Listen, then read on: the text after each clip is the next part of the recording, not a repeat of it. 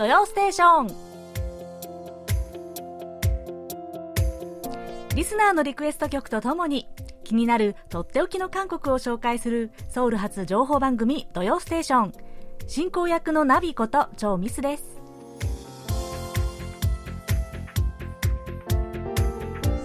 リスナーの皆さんこんにちは。ありますよ、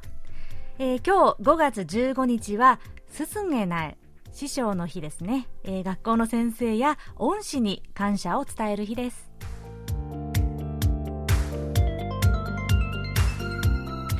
えー、このすすげない日本にはないですよね。ない記念日だったかなと思います。うん。ねえー、学校で、えー、先生に感謝の気持ちを示してお花やカードを送ったりとか。で歌を歌ったりも、うん、するそうですよ、うん、韓国の学校ではね。えー、まあね、そう聞くととても良い習慣なんですけれども、まあね、以前は結構先生にね、こうプレゼント高いものを送ったりとかね、いうことも公然とあったそうなんですよ。もちろん、親から。ね、それはほら、ね、うちの子よろしくお願いしますねっていうことで、まあ、ある意味、袖の下？みたいな感じですよね。まあ、そういう悪臭もね、2000年代に入る前ぐらいまではあったらしいんですけれども、まあ、今は公務員に金銭や物を渡すのを厳しく制限するキム・ヨンラン法というのもありまして、まあまあこれはあの先生向けの方ではないですけれども、えーまあね、世の中的に不公正というものに対して結構厳しくなっているので、まあ、今はね、先生に送るのは、まあ、気持ちということでね、えー、そんな感じだそうですよ。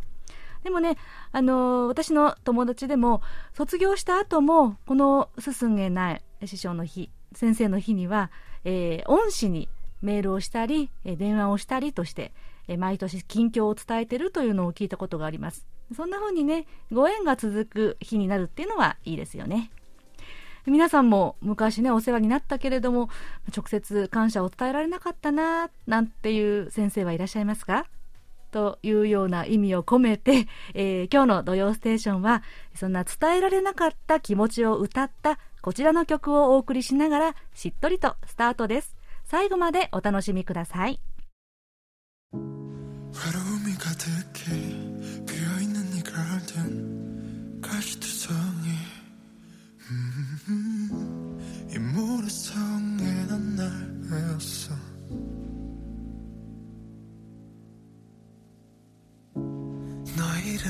뭔지 갈 곳이 있긴 한지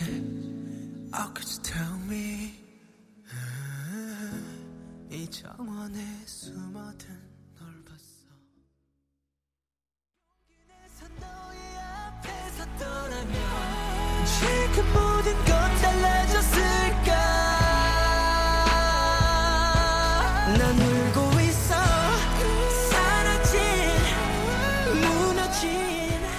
こちらお送りした曲はラジオネームジャパアーミーさんからのリクエストで BTS バンタンソニョン団とスティーブ・アオキのコラボ曲2018年に発表された「チョナジモタンチンシン」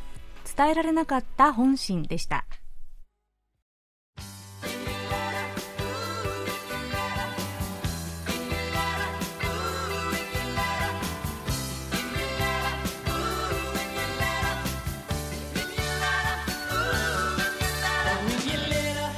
れではここからリスナーの皆さんからのお便りご紹介します。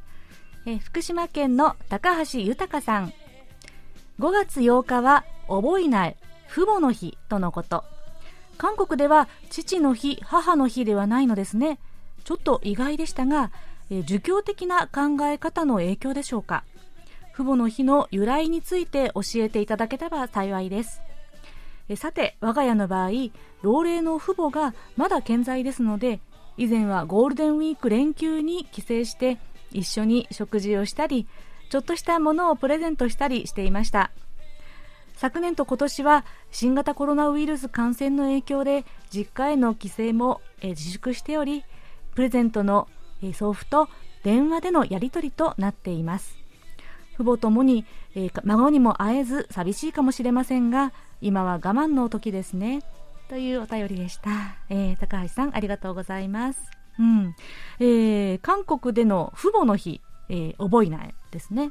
でもね、韓国でも1956年に制定された5月8日は母の日だったそうなんですよ。でもね、そこから、えじゃあ父の日はどうなるんだっていう、これも必要だろうって話になったらしくて、えー、1973年からこの日を父母の日、まあ、両親の日、親の日としたそうなんですね。うん。ただ、まあ、必ずしも母親か父親かというのに限らず、え大人、えー、そして年配者、ね、家族の中の年配者に、え敬う、え感謝する心を育てるために制定された記念日ということですよ。ねえー、高橋さんもやっぱりね、えー、コロナの影響を考えてご両親にお会いになれなかったということですよね。いや本当にね、これが去年と今年がね、一番なかなか難しいところですよね。でも、こう、プレゼントを送ったりね、電話をされたりと、まあ十分お気持ち伝わってると思いますよ。来年こそはね、ご家族みんなで揃って集まれること、本当に祈っております。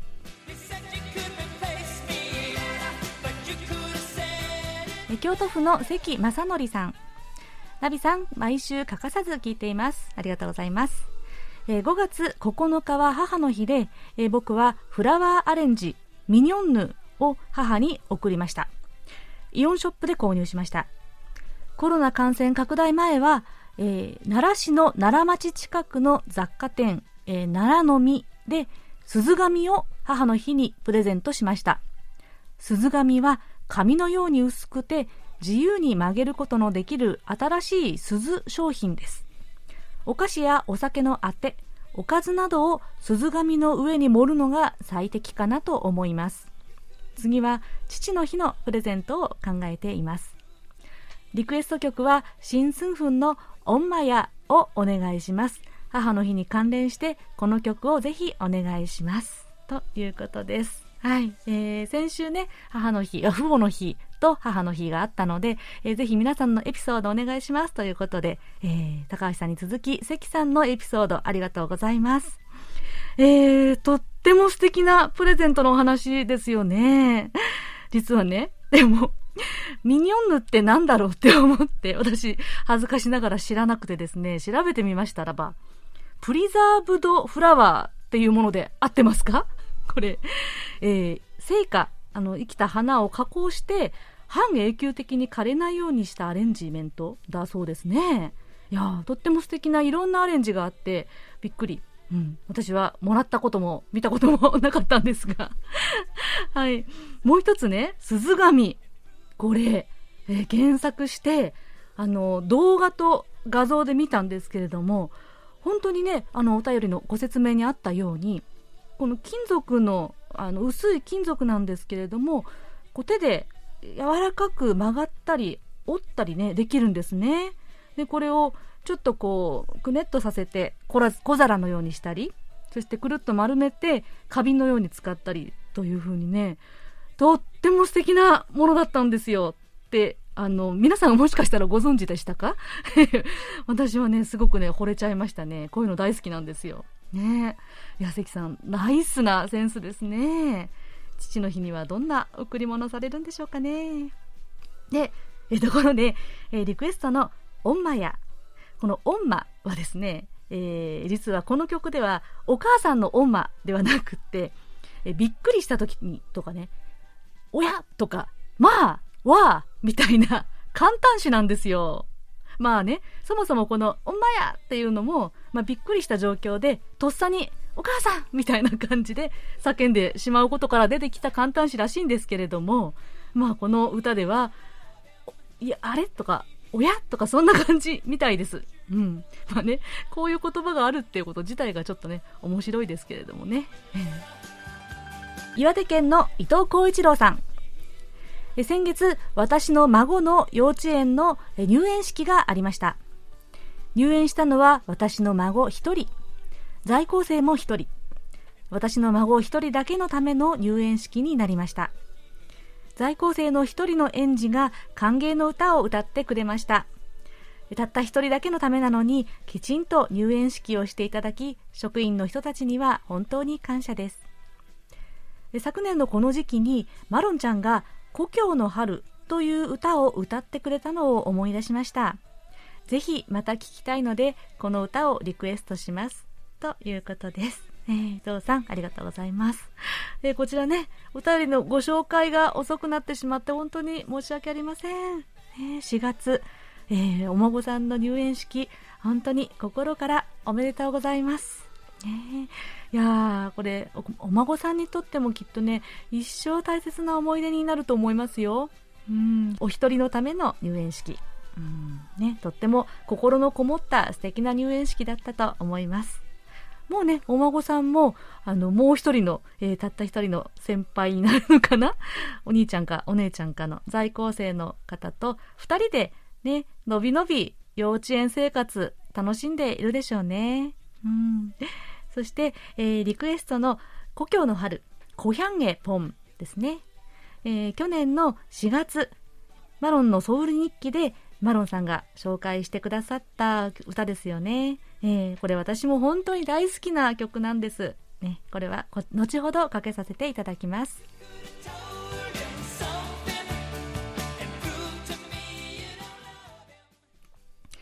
それでは、こちらのコーナー行きましょう。空耳ハングルえー、今日の空耳は、えー、ラジオネームメアリさんからのご投稿です。えー、こんにちは。以前からナビちゃんの土曜ステーションの空耳を作ってみたいと思ってましたが、なかなかできませんでした。ところが、最近 IU のリメイクアルバム、話しおり2を買って聞いていたら突然思いつきました。話しおり2の、えー、中の秋の朝、カウルアチンと、小川の早瀬、ケヨウルという曲から空耳ミュージックを作ってみました。ということです。えー、メアリさん、ありがとうございます。いや、なんと、えー、空耳ミュージックとですね、空くんミミちゃんの会話の掛け合わせという高度な空耳を送ってくださったんですよ。ええいや、どうなりますかね。では、まずは、え韓国人の空くんと日本人のミミちゃんのいつもの会話からお聞きください。ある日、ミミちゃんが台所でお料理をしていました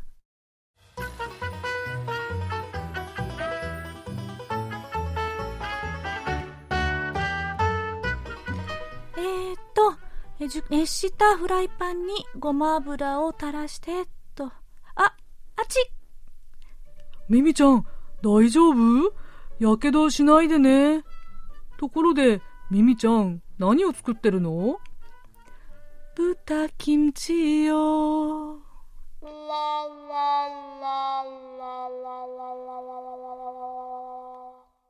はい。これだけでわかりますかいやー、これ難しかったですよ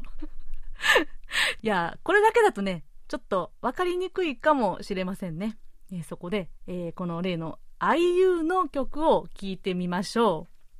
う。えー、まずは、え最初の、えー、カウル・アチン、秋の朝。こちらをお聴きください。はい。ではですね、続けて、次に、えー、ケヨウル、小川の早瀬。こちらをどうぞ。は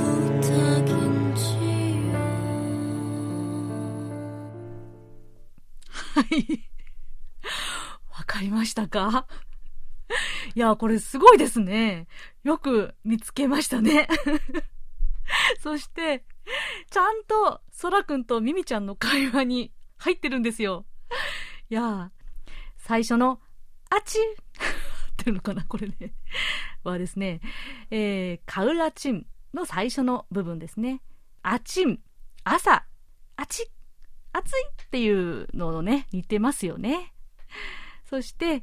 えー、ケヨウ、小川の早瀬の曲の中の、豚キムチよの部分はですね、豚キムチよという部分なんです。ここは、굳이잊지말라는부탁인지요忘れないでというお願いなのでしょうかという歌詞の部分なんですね。このえお願いなのでしょうか부탁인지요豚キムチよの部分でした。はい。では、 えー、そういった、えー、ことを思い出しながら、もう一度聞いてみましょう。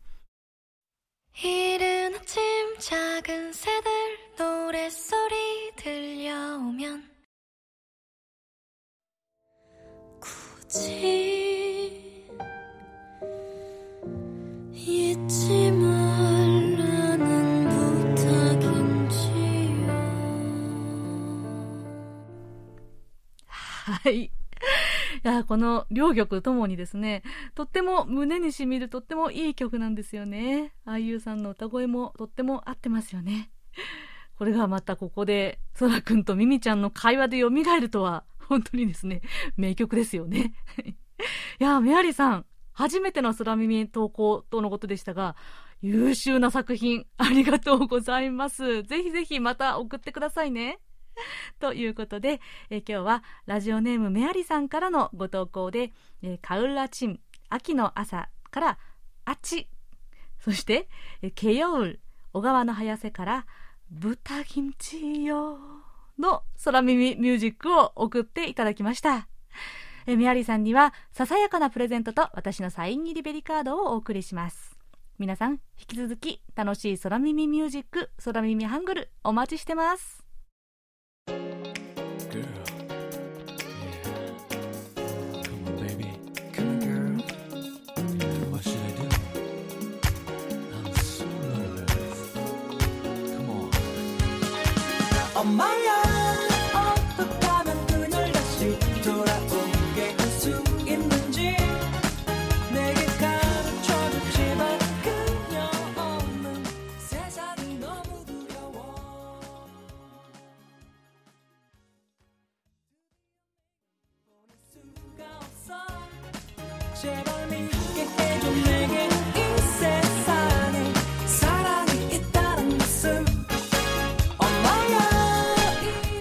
はいこちらの曲は関正則さんからのリクエストでシン・スンウンさんが2000年に発表した曲「オンマヤ」でした。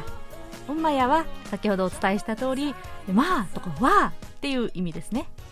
大好きな恋人が自分から離れてしまいそう。行かないで僕の元に戻ってきてと祈る切ない気持ちを歌っています。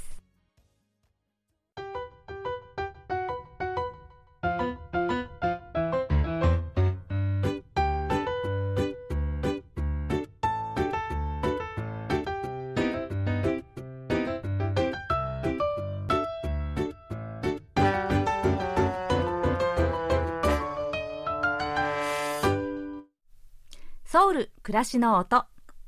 このコーナーでは韓国の日々の暮らしの中で聞こえてくる様々な音や話、言葉、エピソードなどをお伝えしていきます。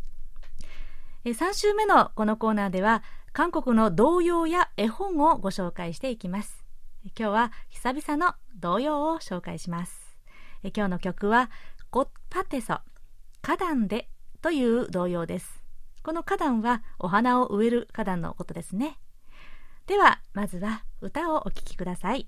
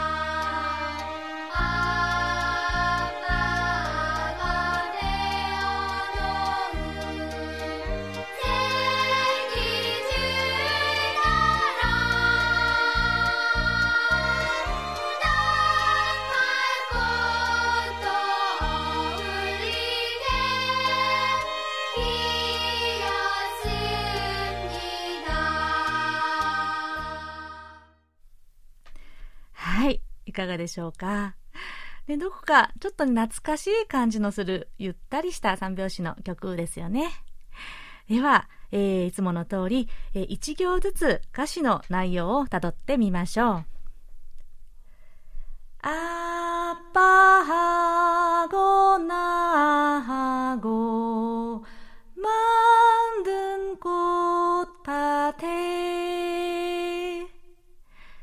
父さんと私が作った花壇で、최성파도봉숭아도한창입니다松葉ボタンもホウセンカも花盛りです。아빠가메어놓은 새끼줄따라お父さんが結んでおいた縄を伝って、나발꽃도어울리게 피었습니다.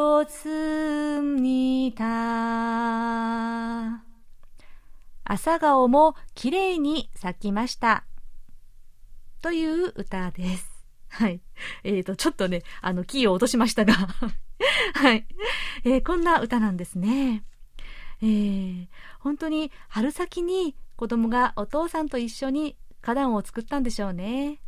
で、えー、植えた花たちが5月か6月ぐらいですかね、こう、色とりどりに咲いてきて、えー、楽しい様子を歌っています。え、ところが、これ2番の歌詞を見ますと、この歌がより深く感じられてくるんですね。2番では、この子供は友達と楽しく遊んでいる時に、ふとお父さんを思い出して花を見ます。そしてお父さんが花を見て生きよう、花のように生きようと言っていたことを思い出すんです。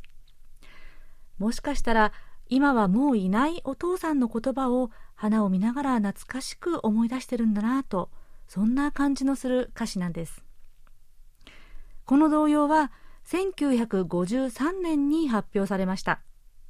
53年といえば、そう、韓国戦争が休戦になった年なんですね。これは戦争直後の作品で家を離れた父親を思う子供の気持ちを描いた歌だと解説に書いてありました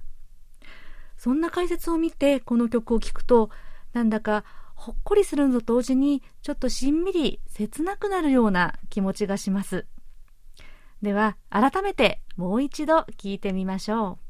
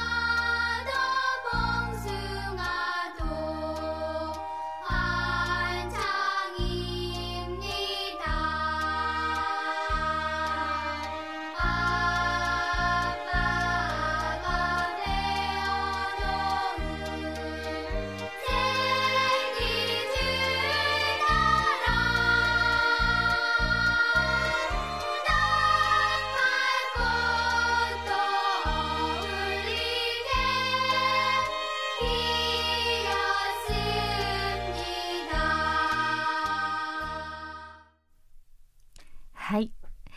えー、綺麗に咲いたいろんな花、えー、松葉ボタンやホウセンカ、朝顔など、えー、そんな花々を見ながら、ああ、お父さんと一緒に花壇を作ったなぁなんて思い出しているのかもしれませんね。えー、そんな5月、5月は子供の日や父母の日などがあって、家族の月とも呼ばれています。家族を思い出しながら歌う歌として、今日のソウル暮らしの音では童謡꽃밭에서 花壇でをご紹介しました。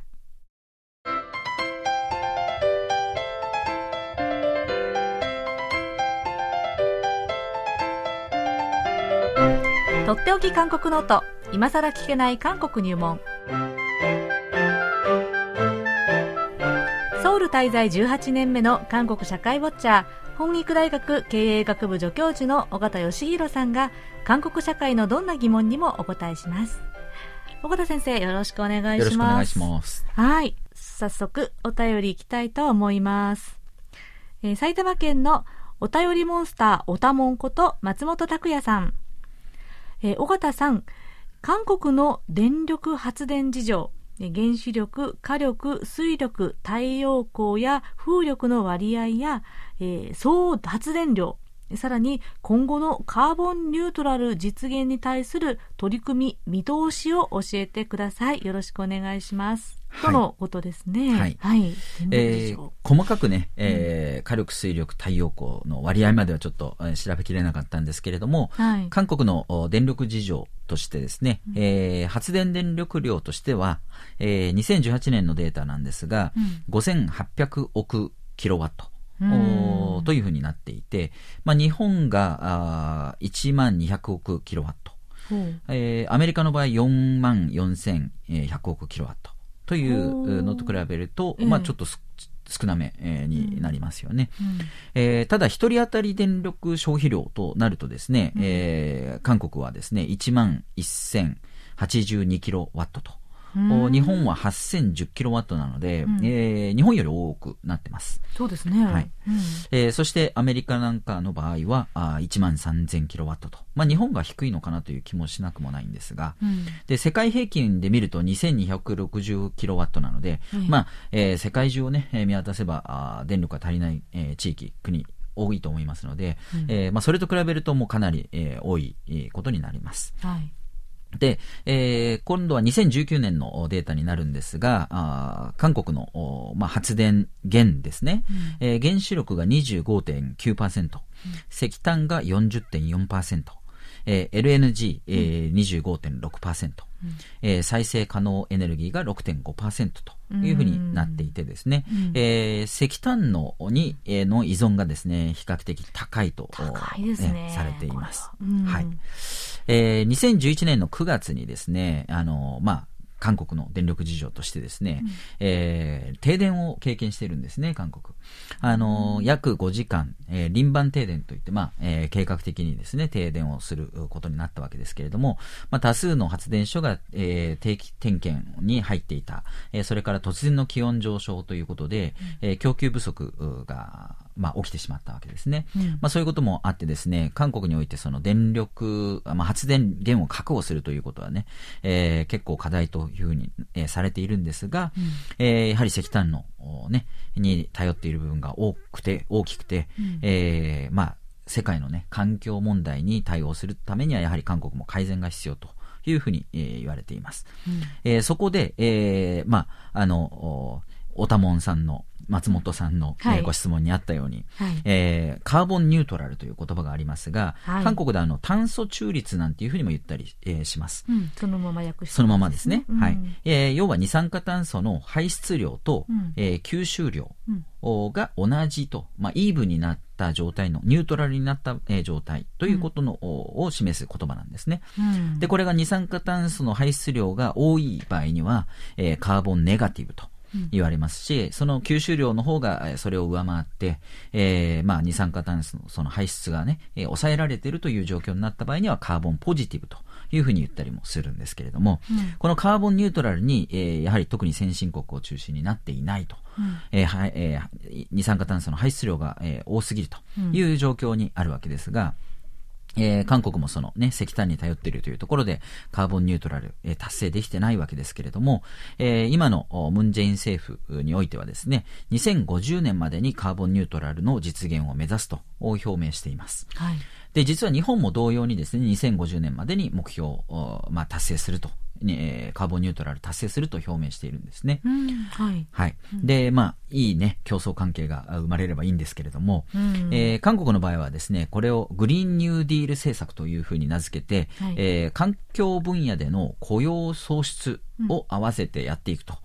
いうことで、そのカーボンニュートラル達成をですね、えー、まあ、図ろうとしているんですけれども、うん、まあ、公共施設の改築とか、都市部の森林造成、うん、あるいはリサイクルとか、えー、新しい再生可能エネルギーのために、まあ、基金を設立したりとか、うん、あるいは低炭素エネルギーの工業地帯を構築していくとか、えー、そういった形でその二酸化炭素の排出を抑える政策を雇用と合わせてやっていこうというふうに、えー、言っています。なるほど。で、えー、その、まあ、あまあ、新、新しい再生可能エネルギーとしてですね、えー、風力発電とか太陽光とか水素、えー、うん、を拡大していこうということで、まあ、先ほど言ったようにで、えー、再生可能エネルギーは6.5%と非常に低いので、これを拡大していく必要があると。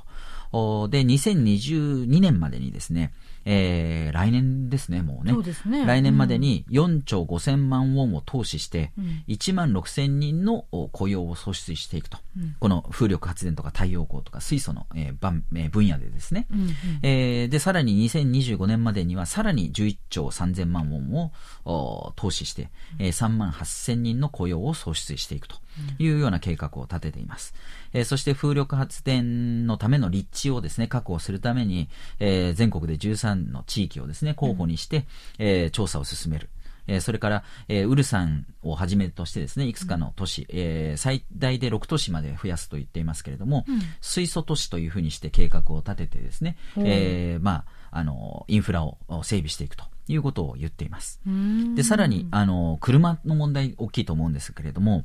えー、電気自動車、それから水素燃料車、うん、えー、のですね、活用というか、まあ、台数を増やしていくと。いうことで、えー、今より20万台ぐらい増やしてですね、うん、2025年までには113万台に、えー、持っていくと。いうことを言っています。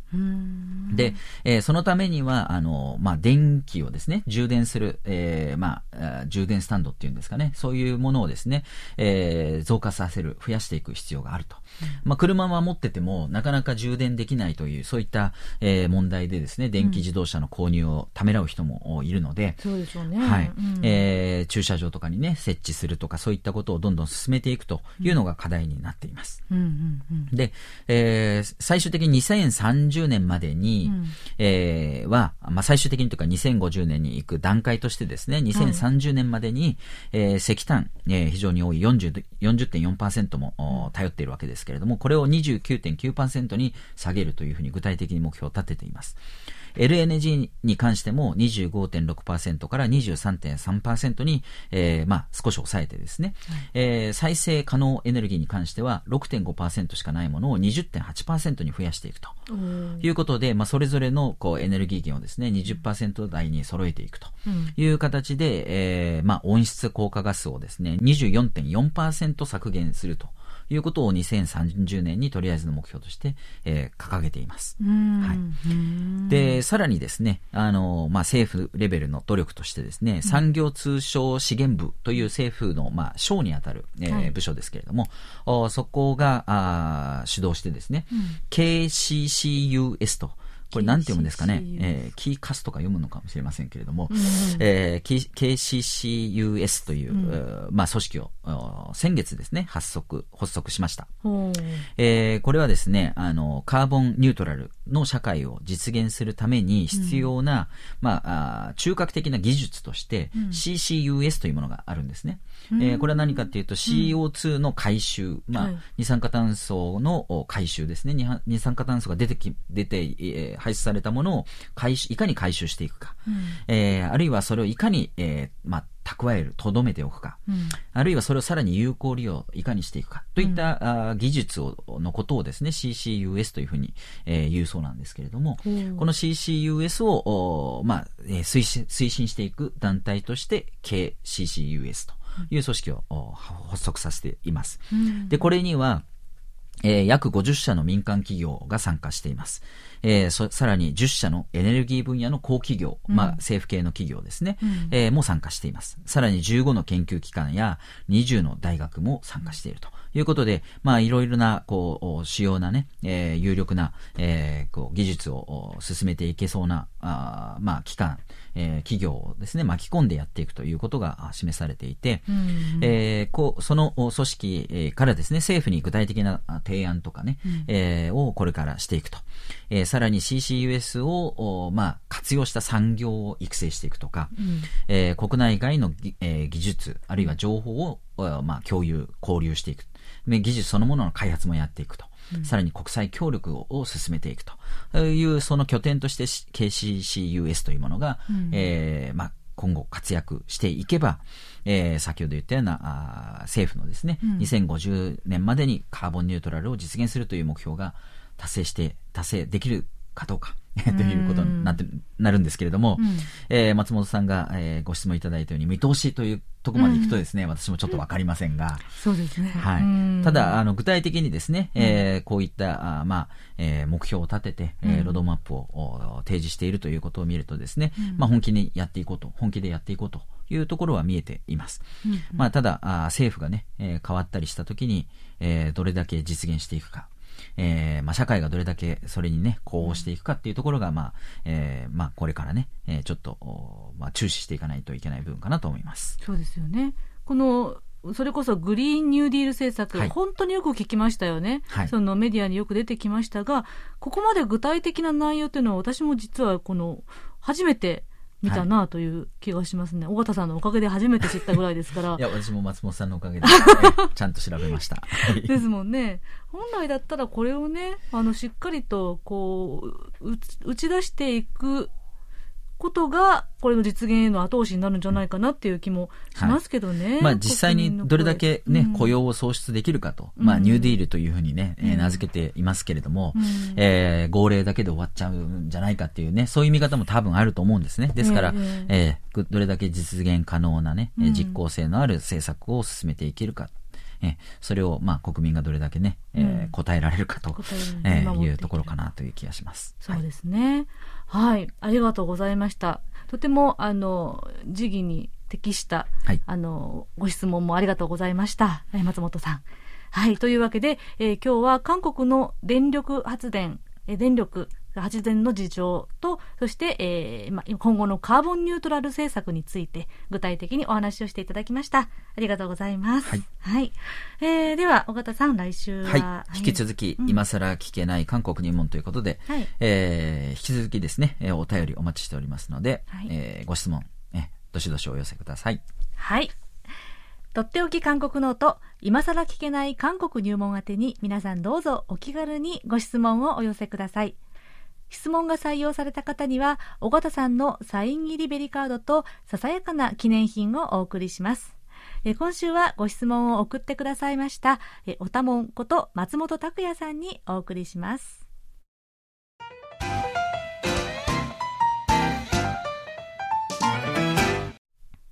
えー、毎月3週目はおすすめクッキングです。はい。えー、きゅうりが美味しくなる季節ですね。みずみずしくって。皆さん、おいキムチ、きゅうりのキムチ、お好きですか？私は大好きです。あ焼肉屋さんとかでね、もう欠かさず食べたくなりますよね。でも、おいキムチなんか作るの大変そうって思いませんか？ねえ、確かに。ちょっとね、手間がかかるんです。なので今日は、え比較的手軽にできる簡単きゅうりのキムチをご紹介します。えー、ではまず材料です。